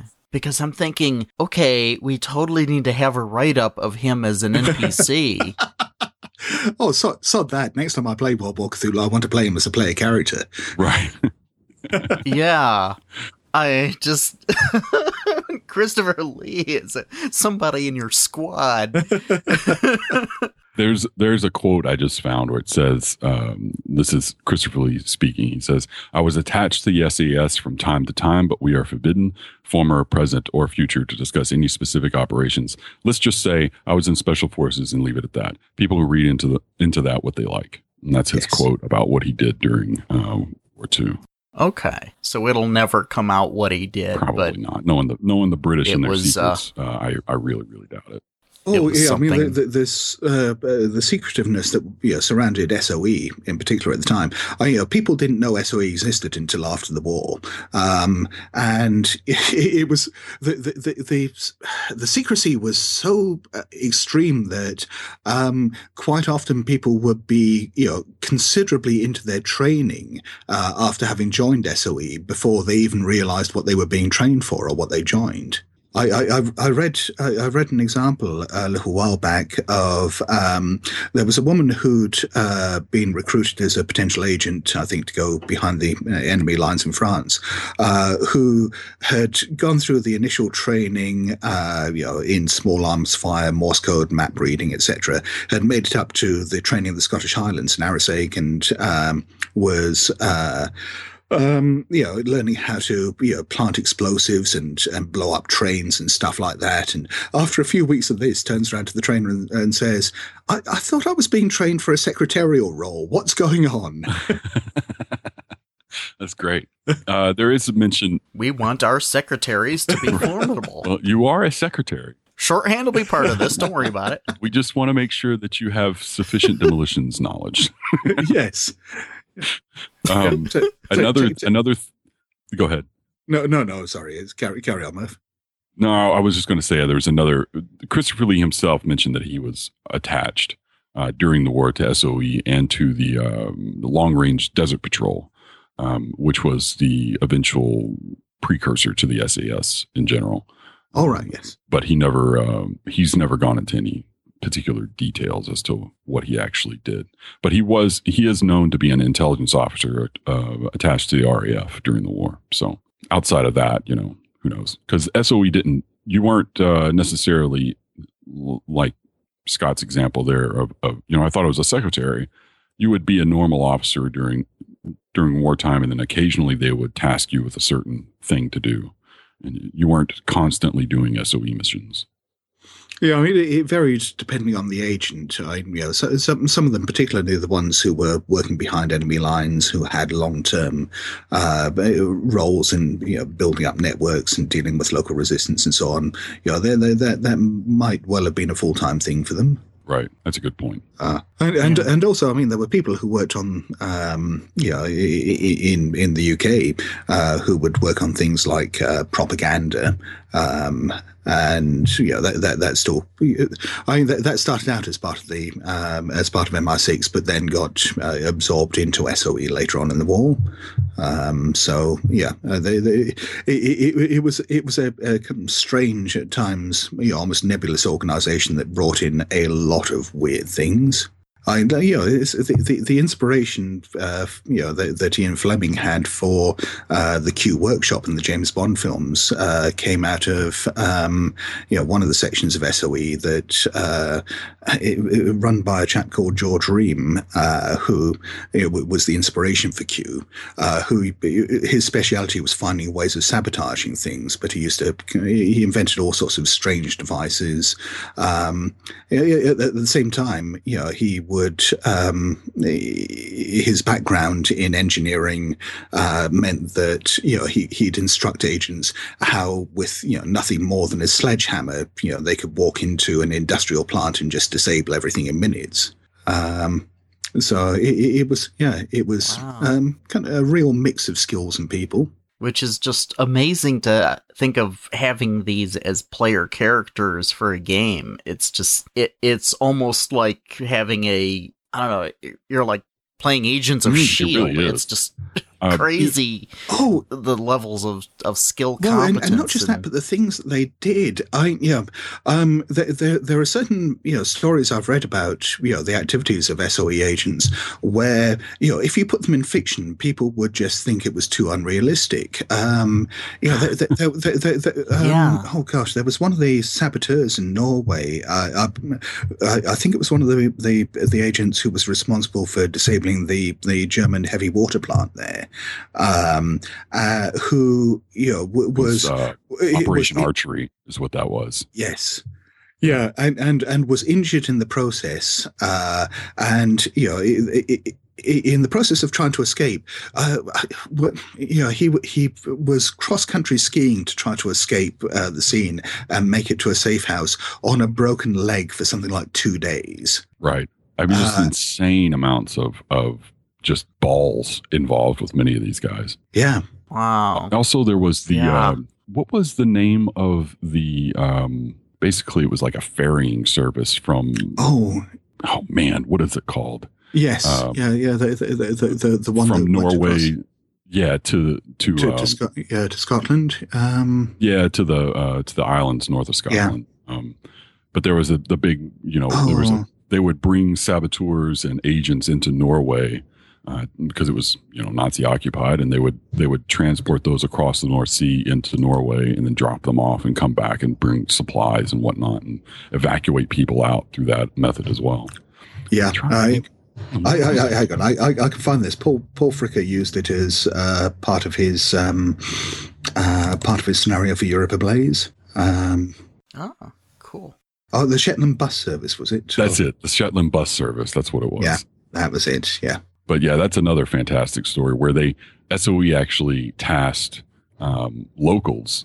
Um, they had their own, you know, the, the, Navy itself was was already occupied, but then on top of that, the Navy guys that they sent were not skilled enough uh, to traverse the North Sea coming out of Shetland because it's it's fairly precarious waters. Oh yeah. Uh, especially up that far north in the North Sea, it, it, it gets really dangerous. So they would uh, bring in local fishermen. They would find the best local fishermen around and, you know, task them with this. And that's what they did. They worked for SOE as, as running this quote unquote bus service um, from the Shetland Islands back over to Norway during the second. Yes, and they used it to smuggle in agents and equipment. Yep. And uh, yeah, yeah, it was quite spectacular. I mean, we've talked a bit about the, the tone of the game. I suppose, you know, one, one possibility could be talking about using the horrors of war as a way of accentuating the horrors of, of playing Call of Cthulhu. Um, it, it's almost like a magnification of the levels of trauma that someone would go through because there is all the mundane levels exactly. of horror on top of then you're dealing with mythos stuff on top of this already almost unbearable situation let's go into game mechanics involving that then first. Like, um, uh, let's touch on it, and then let's talk about how you know how you handle SAN loss in relation to uh, mundane horrors, and then also uh, mythos horrors stacked on top of that because that's going to get a little that can be a little precarious at times if you really think about it too long. Sure. Okay. What if we have a group of players that are already going through uh, the normal horrors of war? You know, the regular stuff that that any soldier would go into, and then uh, and then they're confronted with a mythos threat. How would how would you relate SAN loss from you know the mundane horrors as opposed and then stacking on mythos horrors because if you you know if you think about it too long it, sometimes you want to say well they're already inured to to some amount of gore and violence and, and stuff like that. So that's not going to affect them as much. But at the same time i mean these are completely otherworldly things that they're going to witness. And so that's going to affect them. But how much extra would that affect them? Would it affect them a little more? Would it affect them less? Does it change? You know, with the SAN rating uh, losses for witnessing deep ones after you just exited, you know, uh, Argonne be the same as if it was, you know, just a random individual witnessing a deep one? You know, you see what I'm saying? Yeah, I, well, I think the mechanics of the game will cope with some of the vagaries of that you know automatically because obviously you know different people are going to be affected by SAN losses in different ways depending on whether they've made the SAN rolls depending on you know whether they're temporarily or indefinitely insane. Um you know certainly under the seventh edition rules if the character's indefinitely insane as a result of the horrors of war that they've already seen anyway then you know any mythos entities they encounter you know are, are almost certainly going to trigger additional bouts of madness send them spiraling into delusion, strange activities, uh, etc., uh, which you know, has got the snowballing effect of horror. As far as the mundane so, so well, you know, I say mundane. It's, it's it's a pretty horrible word to use in this context. Yeah, it is. As far as as as as, as far as the, Yeah. the, the the you know human aspects of the horrors of war are concerned, yeah, I I, I think yeah, b- uh, characters probably would become inured to that slightly over time in the same way that you've got the getting used to the awfulness thing in in the mythos. Uh, sorry, it, it, it- mythos side of things in the, the the rule book. So you know, perhaps you you you start losing a bit less sanity because of seeing dismembered bodies or you know watching I mean, your friends it- getting blown up. Would that would that scale be ramped up though? I mean, because or is it is there like I can't recall in the in the in the core rule book if if there's an actual mechanic that states okay after you've witnessed um, your tenth dead body, you no longer take a SAN loss from witnessing dead bodies. You know what I mean? But is that is that ramped up, or is it just the fact that they're seeing so many of it so fast that that same number is hit much quicker? Yeah, I, I, I don't think it's explicitly stated in there, but you do have that mechanic for the fact that you know you're, you're capped in how much SAN you can lose for perhaps seeing a particular mythos entity. So if you encounter you know lots and lots of deep ones over the course of you know a scenario or a campaign, the amount of sanity you lose from them will get capped and and and you know change a bit over time. And I I think where you've got a situation like um, you know a, a battlefield where you're you are encountering death and dismemberment on a regular basis, then you'd probably want to apply the same mechanic there. Would you, in game terms, then, would you, let's say you've just finished a, a battle, would you, would you, if the battle is, is, is or is not a part of the game, you're actually like a mundane battle, uh, a part of the game or not a part of the game, maybe it happened just prior to the game, would you roll all of that as one giant SAN roll loss? Uh, to be applied at the end, or would you do it piece by piece if it's you know happening in game? Pers- personally, if it's happening in game, I do it piece by piece at the time. Uh, because you know, if, if people are going to have uh, bouts of insanity, you know, I, I think it's more interesting that that happens during the course of you know, a military mission. Uh, and you know, again, you know, in, in seventh edition, you've got uh, the idea that you know during these bouts of insanity, your character will behave in certain strange ways, but still potentially under the player's control. That they may, you know, suddenly become overconfident, or they may be, you know, somewhat shell shocked, um, or they just may be in complete denial about what's going on around them. And I, I think that, that that could be an interesting thing for uh, a player to seize on, uh, actually in playing that battle. That's a good point. And then once you've once you've gone through Yeah. those horrors of war, you know, I mean, if you are in a battle with deep ones, would it be the the actual sight of the deep ones or the way that they're ripping apart the humans involved that would incur the additional SAN, or is it both? Or I mean, Well, it- because it- I mean, in that I, I- I think it depends because you know if if you've become again inured to death and gore through you know um, through battles and you know encountering a corpse of someone ripped apart by deep ones or maybe even seeing someone being killed by deep ones maybe wouldn't affect you in the same way that someone who'd, who'd never seen a dead body uh, would be affected. But I, I, I don't see because you know the mythos is something that exists outside you know human reality and human experience. It's something alien. It's something that is an insult to the human mind. Uh, I, I, I think that you know no matter you know what horrors of war you've witnessed, encountering a deep one or any other mythos entity is going to shock you just as much as it would you know some someone who's you know never seen anything more horrific than a paper cut. Right. Good point. So, also thinking about SAN loss, what about having, um, is it possible to have your training override your SAN? You know what I mean? So, like, these are highly trained individuals. If they witness uh, a, um, you know, something that causes them, causes them to get a temporary or an indefinite insanity, is it possible that they can belay that insanity due to their training? For instance, um, as opposed to immediately going into shock, you know, or immediately going into a fugue state or catatonia or running scared and screaming, that they finish fighting first. And then once it's over, then they pass out or then they they have the effects of that uh, SAN loss uh, as opposed to Mm. to just having it happen immediately because i mean these are these are soldiers in some cases they're, they're extremely trained to deal with the fact that they're going to see some horrible god awful stuff you know? And so i mean is it possible that you could have a character um, fight through that actual SAN loss to complete the the mission at hand? Well maybe not even the mission but maybe the firefight that he's involved in potentially.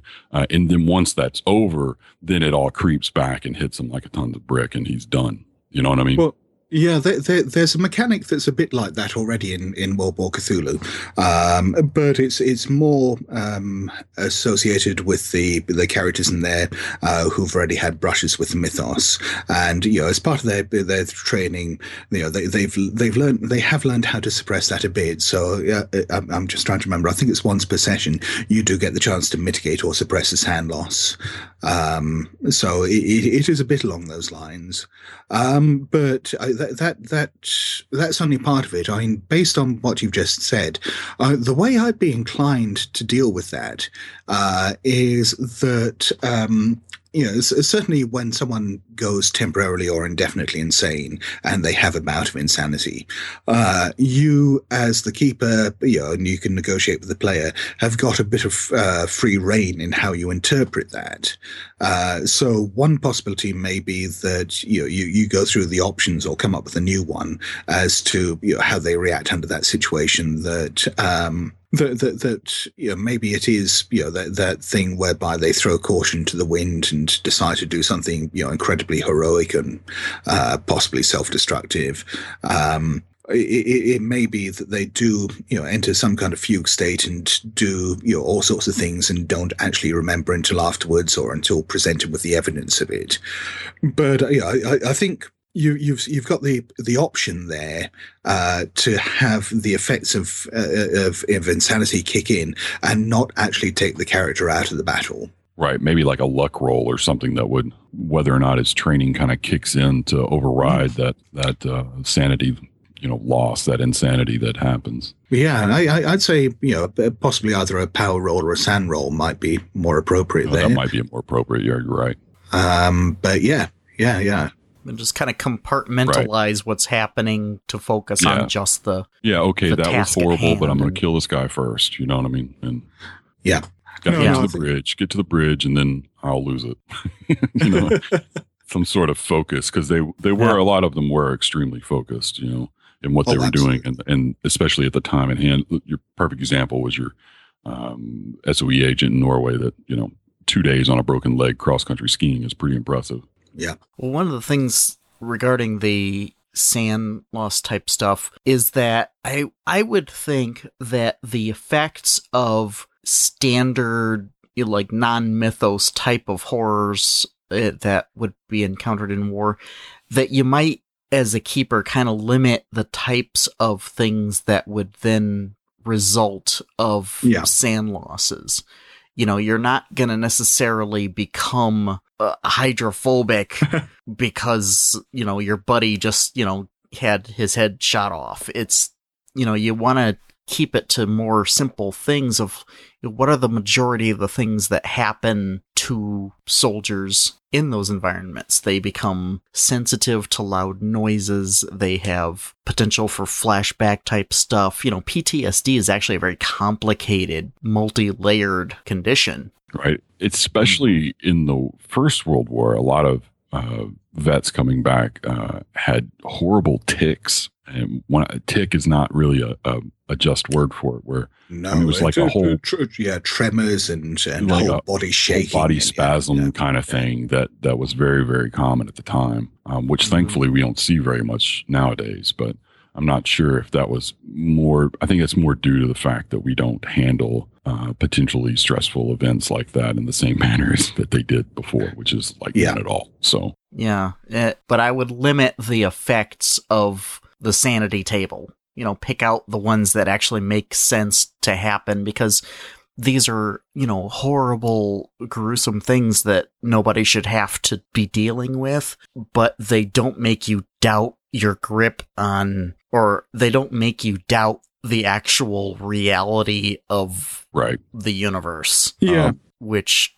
that's kind of why I I'm okay with the idea of ridiculous uh, phobias or fetishes that pop up, you know, randomly. It's because your your your faith in the actual reality of of creation has just been completely turned upside yeah, down. I, I, I think there's there's the potential for you know a character to become very disconnected from reality and and possibly nihilistic as a result of the horrors of war. Uh, but it's yeah, you're, you're right. It's it's less uh, you know a, a question of sort of seeing behind the curtain and seeing the universe for something as it is, and more a question of losing faith in you know the the the um, the, the purpose and the goodness of human existence. Um, and yeah, I- I- certainly, I think again the Call of Cthulhu sanity system can can deal with that. But yeah, as you say, is you know you as the keeper or you know player should work together to to choose the appropriate effects you know from the sanity system uh, for your character at that time.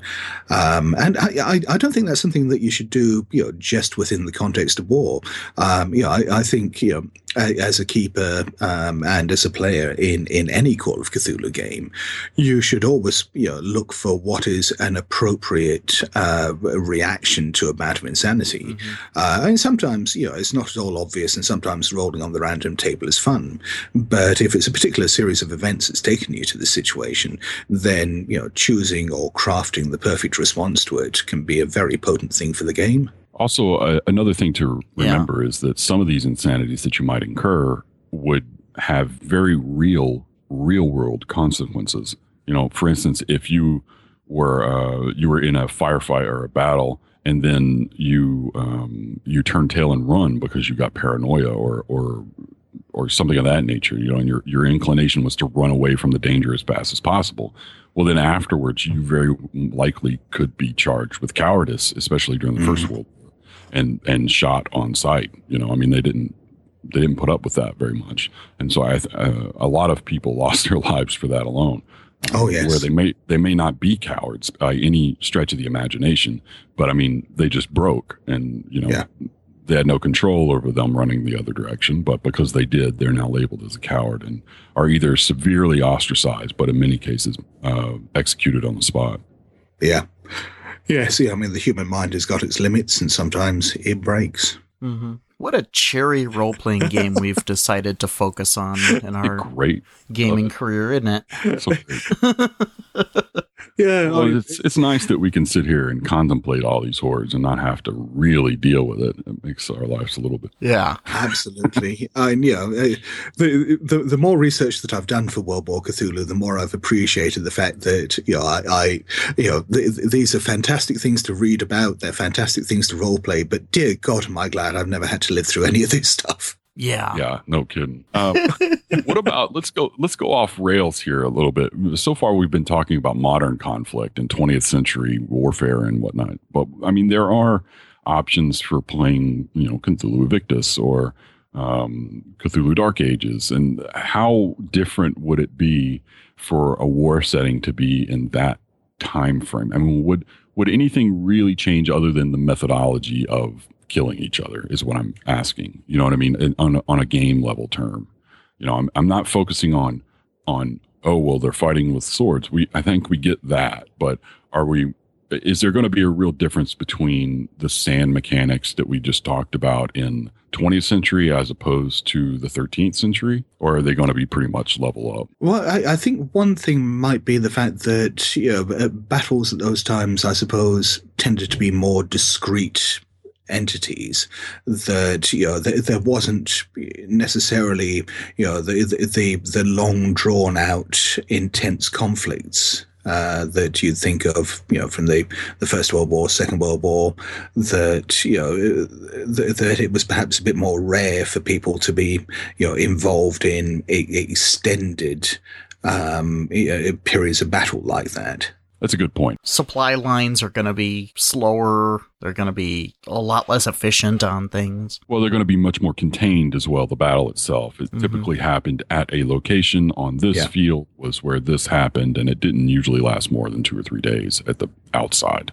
You know, so that Yeah. that is one thing. But I mean, aside from that, I mean, I guess witnessing bloody gore is still I would bloody think- gore. You know, Yeah, I, I would think that people of uh, that kind of era might actually even be more jaded towards seeing that kind of, uh, you know, human devastation because the entirety of the combat is directly in front of you when you're fighting somebody. Yeah. You don't have the privilege of being, you know, 50 yards away and just you know, you squeeze the trigger and the guy falls over. There is no choice but to be two feet away and drive a sword into him and you feel it. At the same time, though, you end up with the fact that depending on the society you were a part of, the violence was much more common. You know, so you, I mean, Well, not not just violence, but mortality in general. yeah, the, that, the yeah, death in- that- is what I should say. Yeah, I yeah, mean, the, between the, the, the, the- no, I was just going to say that. Yeah, yeah, with disease and uh, and you know, higher infant mortality rates and so on, uh, you know, people wouldn't be as, as sheltered from death uh, as they are in the modern day. That death is much more a part of everyday life. right, and in- especially in uh, maybe a society.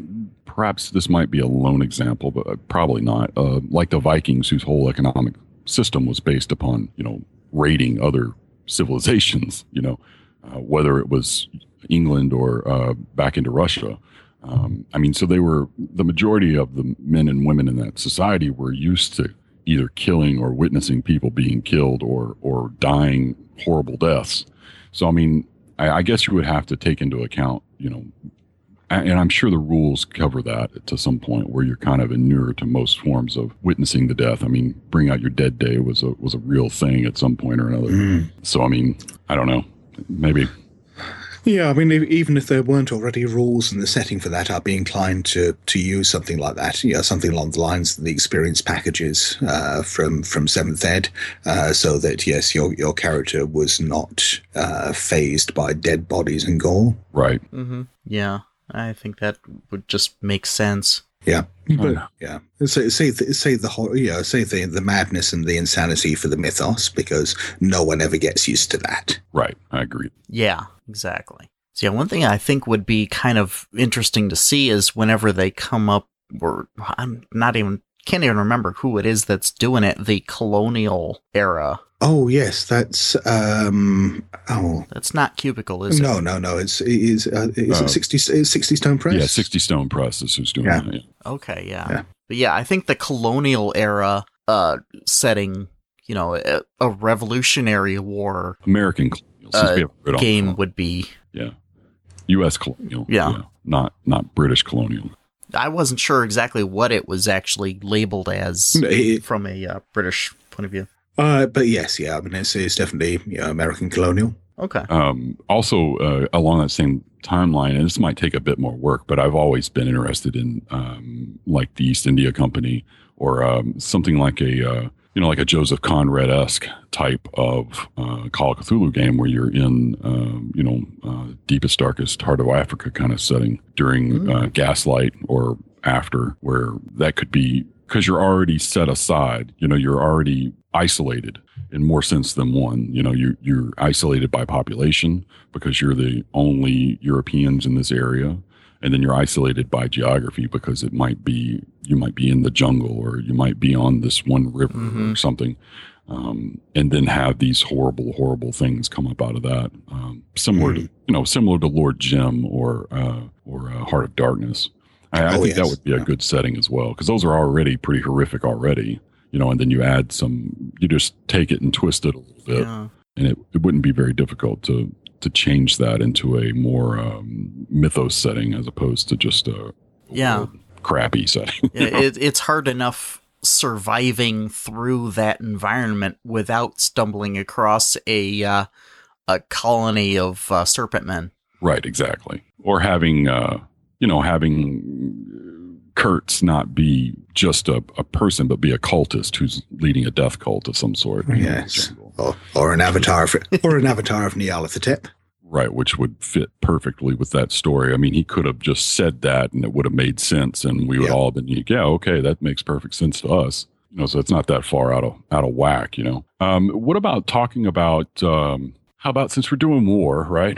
Let's do uh, let's do modern because we uh, we're just not there yet, you know. Um, I don't know of any straight up modern warfare uh, settings yet, as of yet, for for Call of Cthulhu. Do, do Well, can y'all think of any?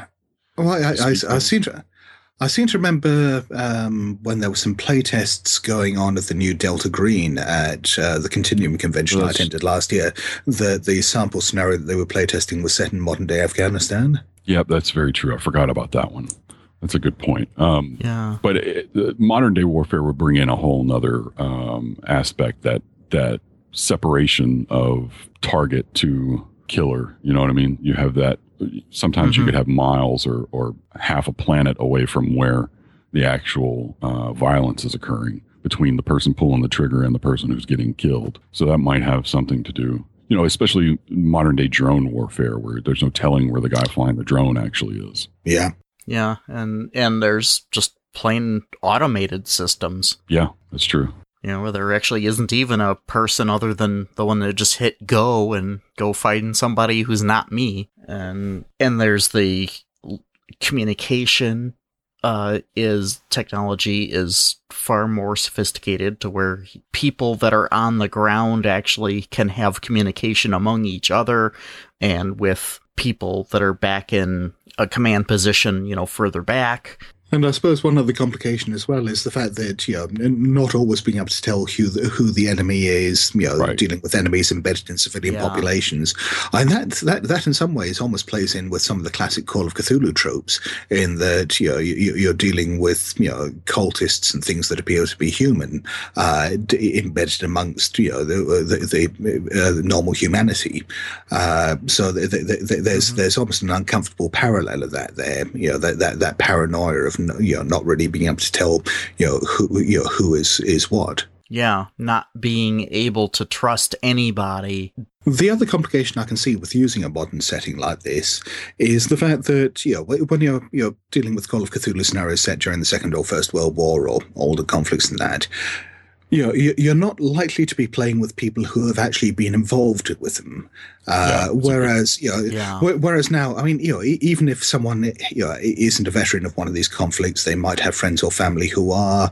That you know, they might have very you know strong ties with the military, That's a good and point. you know, it, it calls for a, a degree of sensitivity, perhaps, and you know, uh, Well, a, it- a greater brings degree up of your- understanding. It brings up your your position earlier when you said you need to be careful whenever you try and give the Nazis an out by giving them the mythos, you know, as to why they acted this way, and uh, especially if you're playing with with someone who might have been a veteran, and then you bring up a, a current conflict, and then you know, oh well, these guys did this because they were cultists, and it's like, no, they did that because they're real. You know what I mean? Yeah. so yeah, Ex- I mean, you might have exactly.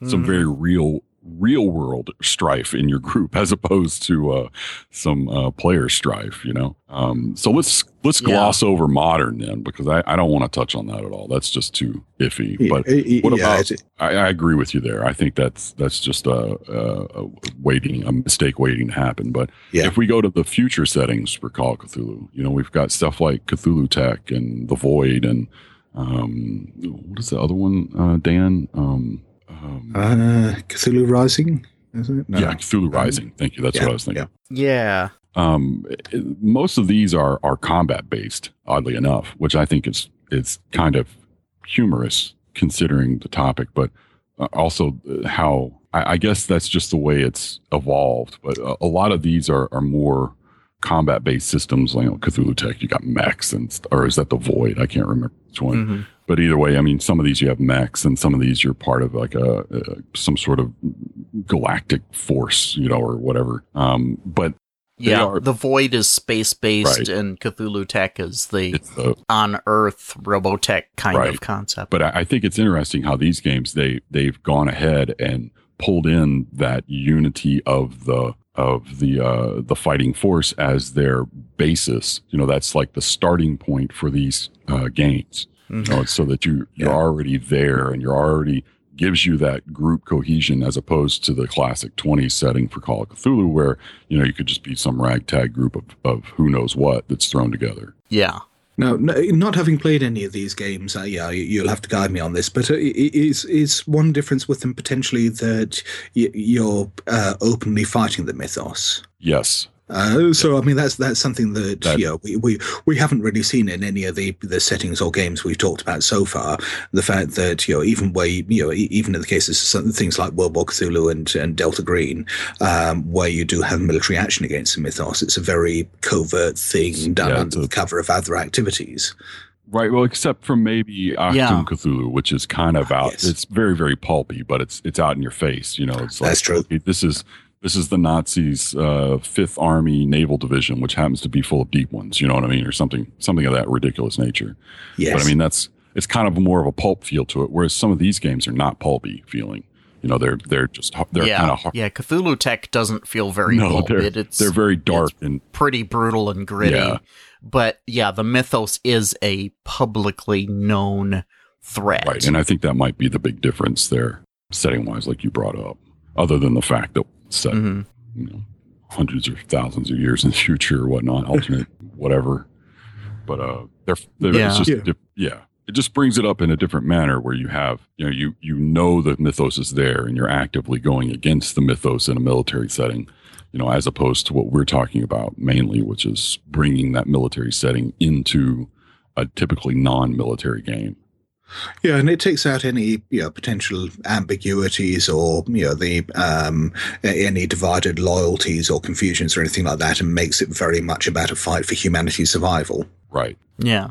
it gives you that group cohesion that you're Yeah. you, you can uh, that you don't have at times um, not just because you're all part of one thing but you have a definable target and it's that target that you're after and not this other target you know that might be them but this one particular thing that you're going after so you don't have you Mhm. don't have the uh, you know friendly fire and uh, accidentally killing civilians problem you know as you can in, in world war ii and world war one you know you, you have the definable object which you're after or But evil it- that you're- But but it's also the fact that you know, your enemy in it is so you know, purely inhumanly evil that you know any restrictions that you might have about the morality of doing you know eh, particularly horrible things to human targets are gone, and this then becomes you know total war by any means necessary. I assume. That's true. So Yeah. I, yeah, it's a good point. You know, would you in a situation like that, would you necessarily take as much of a SAN loss from blowing up a deep one as you would from blowing up a blowing up a, a regular person? You know what I mean? Yeah. Or or or destroying a ship. According to the of- go ahead. Sorry, Dan. according to the core rule book, you get a sanity gain by Oh, killing mythos I creatures. about that. Yeah, yeah, because they handle sanity in a completely different manner. But I guess we got a little off topic on that one. I, I apologize, but Yeah. Hmm. something something to think of since we're doing war. I mean, I thought I'd hit Oh, yeah. all the, the the the settings I could think of there. Uh, Yeah. I No, think no, I we. think- Yeah, go ahead, Todd. Uh, Scott. No, sorry, Todd. No. It's the guy's I- email. I apologize. no, I, I, I, was just going to say, yeah, no, I think it's a very, very interesting counterpoint uh, that you know every, everything else we've talked about before has been human war, and this is just war against the mythos. It's an entirely different thing, but it has enough similarity that, um, you know, I, I, I think it provides, yeah, like I say, a very interesting counterpoint to what we've discussed so far.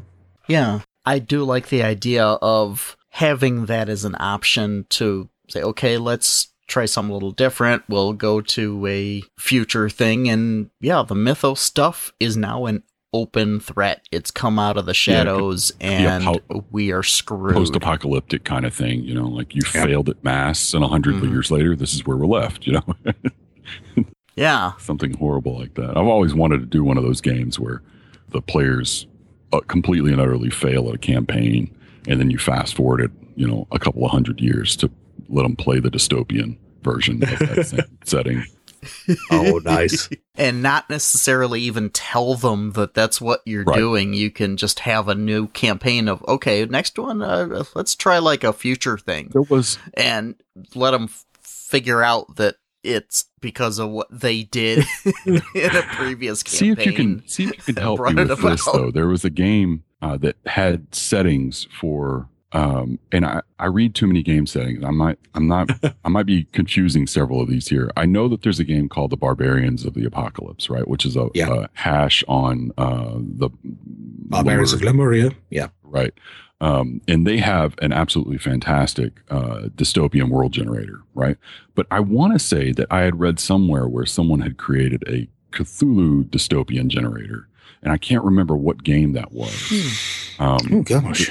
do either of you guys recall what that might have been No. um, no, but I'm interested. I know, right? Um, but either way, you can use the uh, the Barbarians of the Apocalypse um, dystopian generator that they have in their their core rulebook um, to create a pretty pretty fantastically awesome uh, dystopian world setting. And I've I've always wanted to do that. You know, after the uh, if not playing in the future, then have the, the campaign end with the guys losing, and then the next session pick up. You know, during the actual dystopian uh, crumbling of the world phase as well. That would be a, a lot of fun as well. Mm. It's way off topic, but just saying. Well, again, there, there may be stuff coming out of Cubicle 7 in the not too distant future as part of the World War Cthulhu line, which may scratch that itch for you. Oh, that's even better. Yeah, I see myself. I have to admit, not to not saying this just because you're on the phone or on the line with us, but uh, I see myself spending some money with Cubicle Seven in the next year or two. Unfortunately, Excellent. um, Yeah. just because I really I wish I had the budget I don't. for all the stuff that is coming out of that company. I'm telling you, I don't have the budget for it, but I, I'm going to have to get some of these books that are coming out that you're you're uh, hinting at because I really like that setting. The World War Cthulhu setting in general is fantastic, and uh, I think it would be a, just a load of fun to get some of these extra uh, areas, and especially the World War One one. I think that would be just great. Well, when when we've got more concrete details, I'll, I'll have to come back and, and fill you in on all of them. Yes, please, that would be great. Absolutely.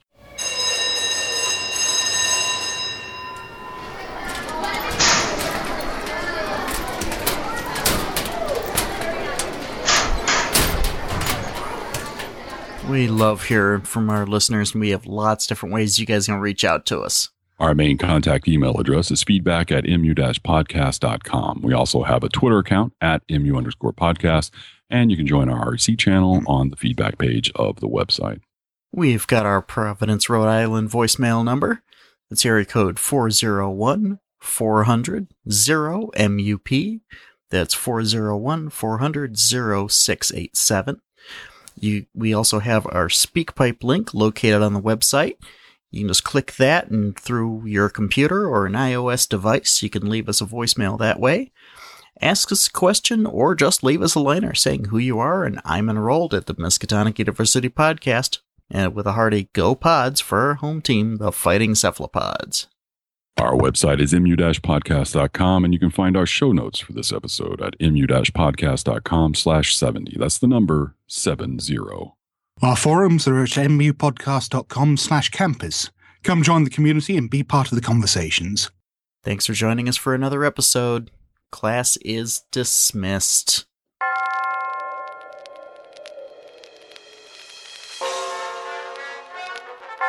The Call of Cthulhu role-playing game is property of Chaosium, Inc. The written works of H.P. Lovecraft are held in the United States public domain. All other works mentioned in this podcast are the property of their respective owners. Original content of this show is copyright of the Miskatonic University Podcast under a Creative Commons Attribution Non-Commercial Share-alike license.